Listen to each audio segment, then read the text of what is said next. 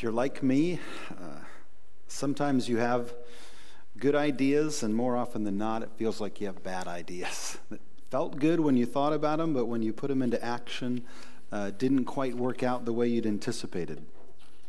On Friday evening, uh, leaving the calling hours uh, for Laza Katanec, it was just a humble display of how many lives Laza touched and just the amount of people that came out and were there to express their love and their condolences and support for the family. Uh, but in my family, it meant two of my siblings uh, had to park in the grass.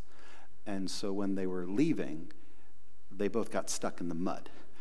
And we stayed all the way to the end. And for uh, my oldest sister, Angela, uh, I, I and my brother and a cousin were trying to get her out, and it just wasn't working. She was really close to the concrete. It was like, this just needs a little bit of love. And so I had the idea, because we weren't uh, making any, gaining any ground. I said, I think if we push further into the grass and you keep the momentum going, you'll be able to, to just drive it out. And sure enough, it worked. I was like, oh, that's great. And so then we went over to my sister Jen's car. She was more halfway on the concrete, and so only a little bit on the grass, but the engine was on the grass. And so it was just, we tried it and it wasn't working. Okay, let's try that other idea again. Let's push you further into the grass. And so we did. And then we got really stuck. And it wouldn't have mattered how many people were left there. This was a AAA call, and we're just going to have to wait till someone with a lot more power can come and get us out.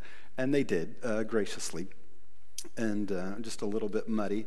But the idea felt good, sounded good. It worked one time and didn't work another. Made it worse the other time, and that was frustrating.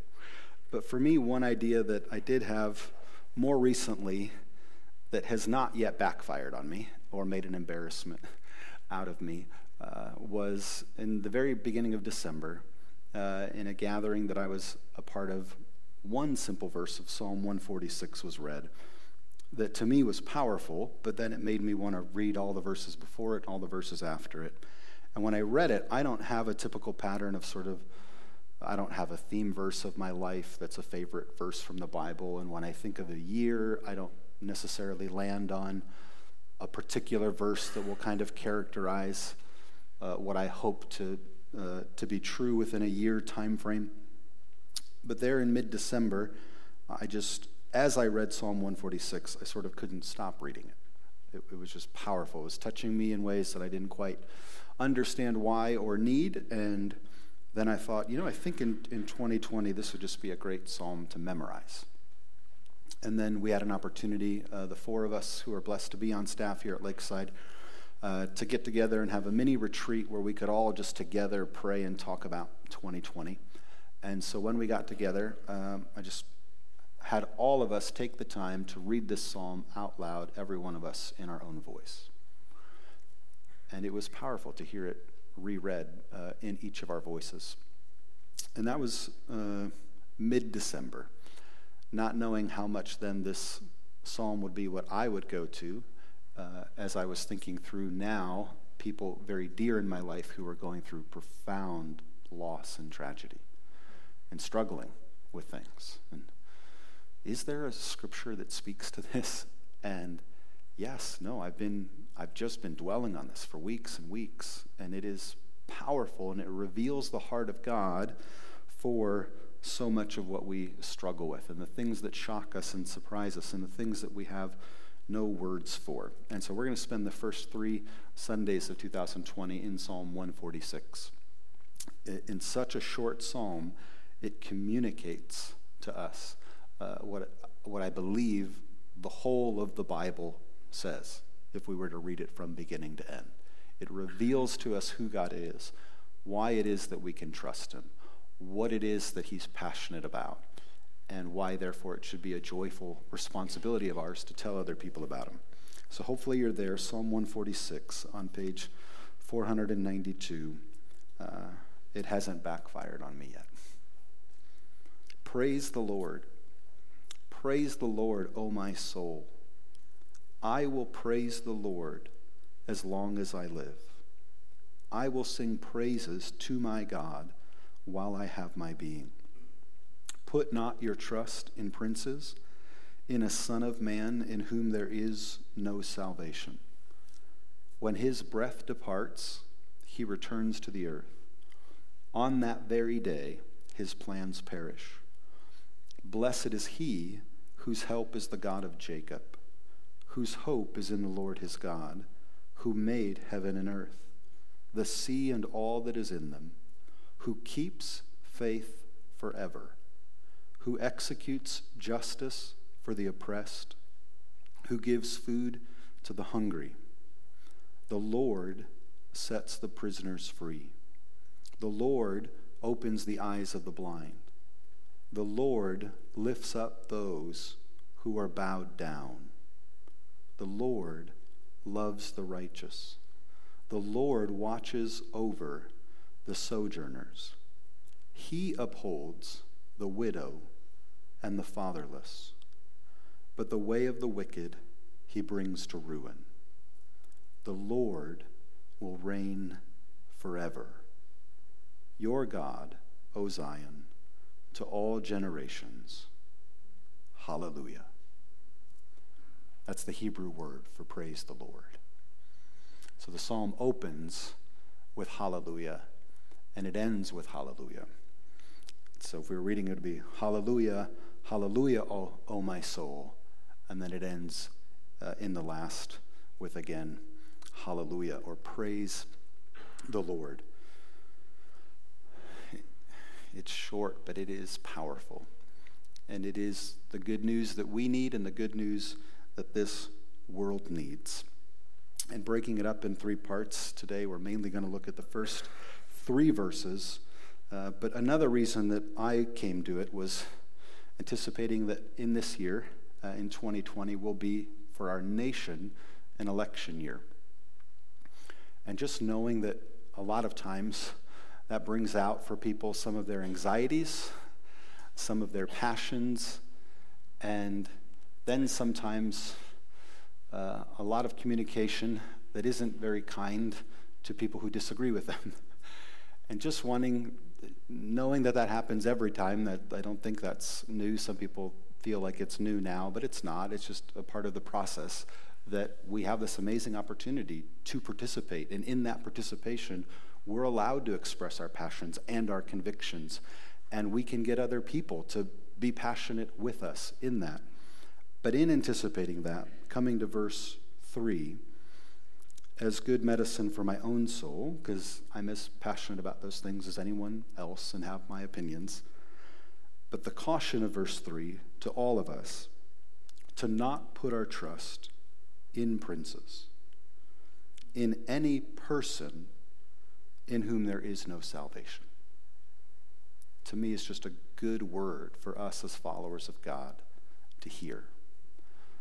God wants us to pray for and support and participate in and run for office as we're able and be a part of the collective obligation that we all have as citizens of a democracy.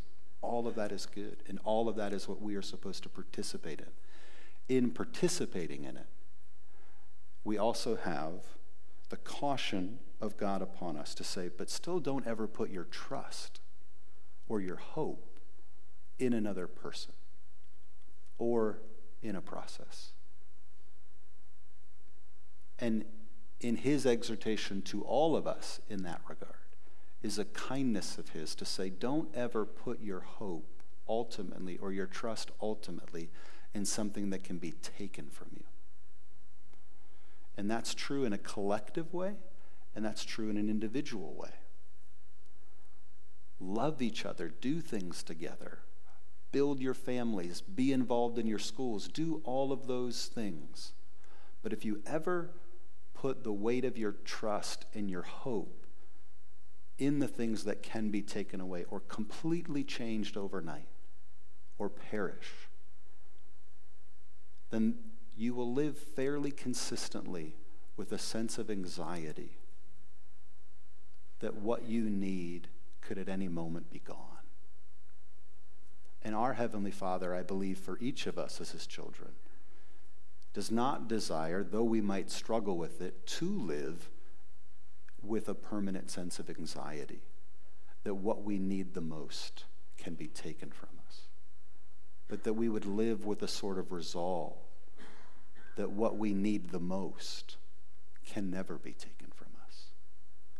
And in that posture, we participate and we rally and we communicate and we convene. But from a sense of our confidence in Him as the ruler over all things. And so the caution to all of us to not ever, and, and believe me, I don't mean this in just a political sense. I mean this as a congregation, as we're seeking to think towards the future and raise funds to build an expansion, to say it about myself and any of the leaders here. Please don't, at any point in the process, put your trust in us as fallible human beings. we believe we're sincere and we're seeking Him in prayer and we're looking to do things in an honorable way. But some people get just as burned, in fact, in some ways, uh, more so when they put their trust in the leaders of churches and religious institutions. Like, I need this to say, there's no salvation in me, there's no salvation in us. We're just in need of the salvation that we proclaim. We need each other to hold ourselves accountable to that, to recognize that. And so it's true of business leaders, it's true of parents. You could, you could substitute in the word princes just leaders. Anyone who has responsibility over other people. Because they have responsibility, there's things they're supposed to do. But I long for that in my own uh, parenting of my boys. I want them to never doubt that I love them and that in every way I'm able, I want to be there for them.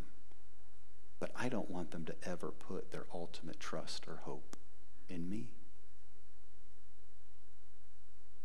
they are now old enough to tell you that that's really wise. they tell me that, that that's wise. That, yep, they're going to do things different when they're old enough and have responsibility and how, how dad should be. So they're finally, you know, crossed that hurdle to start to recognize that. But I can say to them, you might make different mistakes than me, but you're going to make mistakes just like me, okay? you will. And so, how do you hold together that in love, care for, and passion to do the things that are important to us and to care and support the people that we are dear to us, but to always still keep our trust ultimately in God and God alone, as the one who can never be taken from us, as the giver of salvation that no one else can steal from us. And so, the opening invitation of verse 1 is Praise the Lord. Ascribe your worship to the Lord. Don't worship anything else but the Lord. Love other things, care for other things, be involved in other things, but the giving of your heart to something that you trust in and place your hope in. Praise the Lord. And then immediately, as this is sort of a, an external call to people, like, come on, let's praise the Lord, is then by the psalmist, praise the Lord, O my soul. The sense of, I don't want to just tell you to praise the Lord and prescribe medicine that I myself don't take. And so it's praise the Lord, but praise the Lord, O my soul, which is bringing it home personally, but also desiring and recognizing that it's possible to say things that we don't believe on the inside. And so there's, there's a possibility of singing a song about the Lord in praising the Lord, but not really doing it from the inside out. And so the psalmist, in extending the invitation to praise the Lord and to ultimately put our trust in Him, is also saying, And praise the Lord, O my soul do it from the inside out. Do it not just with my words, but with my actions, not just when people are watching, but when no one knows. That there would be a sense of integrity to the worship that's given. But the way I've put this together in the bulletin is just, or in the PowerPoint, is just for you to see the sort of crescendo that is here in Psalm 146, 1 and 2. It's hallelujah. Hallelujah, O my soul. Then I will praise the Lord as long as I live. What a statement. I want to do it from the inside out, and I want to do it whatever comes my way. Praise the Lord as long as I live. I've lived long enough to know that life includes a lot of hard things that I don't feel like praising the Lord for when they happen. And so the psalmist is saying, as long as I live, till death do us part. There is within this the sense of for richer or poor, in sickness and in health. Come what may, this longing and this desire in life to praise the Lord as long as I live. Well, why would we praise the Lord for as long as we live, come what may, for richer or poor, in sickness and in health, until death do us part? And then he says, I will sing praises to my God while I have my being. And so I want to praise the Lord all my days, and I want to praise the Lord days without end. I want to praise the Lord forever. Because the Lord is the only one with whom I will be forever. So at each point, there's this expansion. Praise Him. Praise Him from the inside out. Praise Him come what may all my days. Why would you do that? Because I'm going to be with Him for all of eternity as long as I have my being. And death is not the end of our being. God has created us to be with Him forever. And so I want to praise Him in every situation of life because He is the only one that can promise me life after life. He's the only one that can promise me eternal life. He's the only one that can assure me that when this life ends, my being continues. And that's what makes him alone worthy of our trust, worthy of our ultimate hope.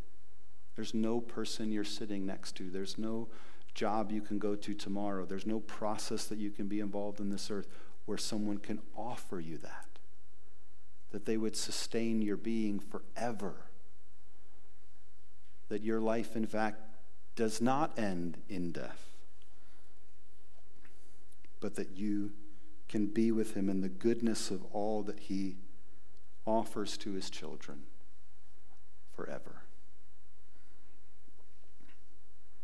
And if that isn't enough, then the psalmist gives us in the, the rest of this song of praise all of the reasons to continue to trust in this God, to give him our praise and our hope. He's the one who made heaven and earth, the sea and all that is in them. He's the one who keeps faith forever. He executes justice for the oppressed.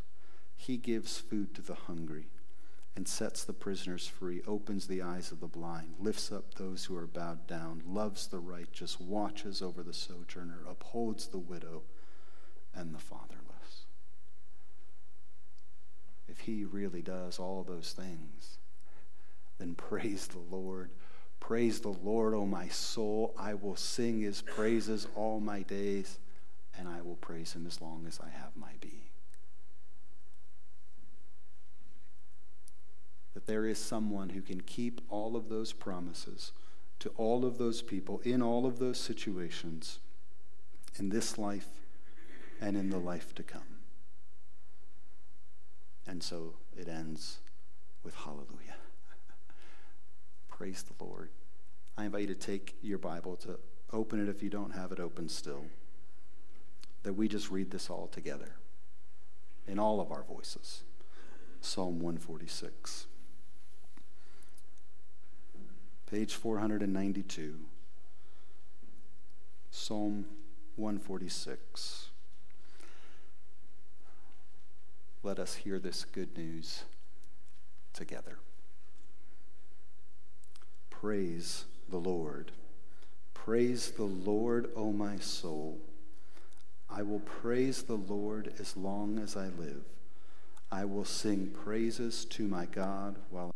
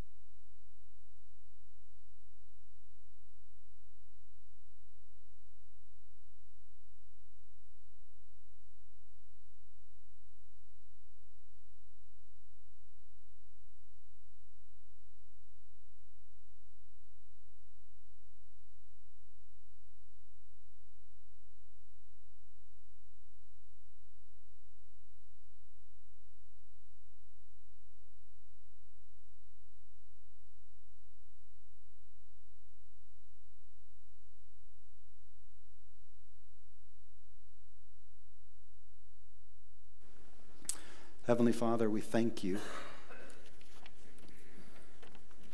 for who you are and that you are worthy of our praise and our love. That it is our vision and our mission to love you, to never lose focus that you alone are God, that we are not the ones to be trusted in individually or collectively, that we cannot bring about ultimate hope or salvation, but that we have this wonderful opportunity to invite others to praise you, to put their trust and their hope in you, whose plans will never perish.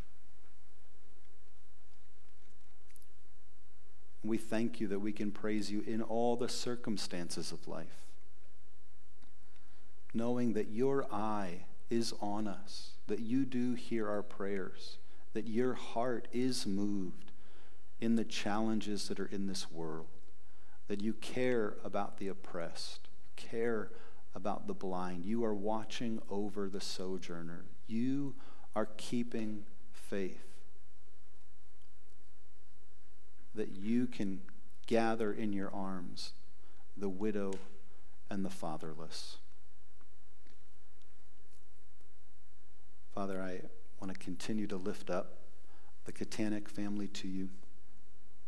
In particular, Bernadette, as she is a widow again, that she would know the promise of your word and the presence of your spirit, that you are watching over her. And for her sons, Logan and Luca, that they would know in the absence of their earthly fathers. Still the hope and the help that they can find in their heavenly Father. That at the youngest of their capacities, you would give to them the confidence and the faith that you are watching over them, that your care and concern is with them and that you would move many, many people to express your love through their hospitality and generosity and care and concern. Father, help us here at Lakeside to be a community that loves you the most, believing that in doing that, we are then the best for one another, able to love and support each other in this journey of faith. In Jesus' name, amen.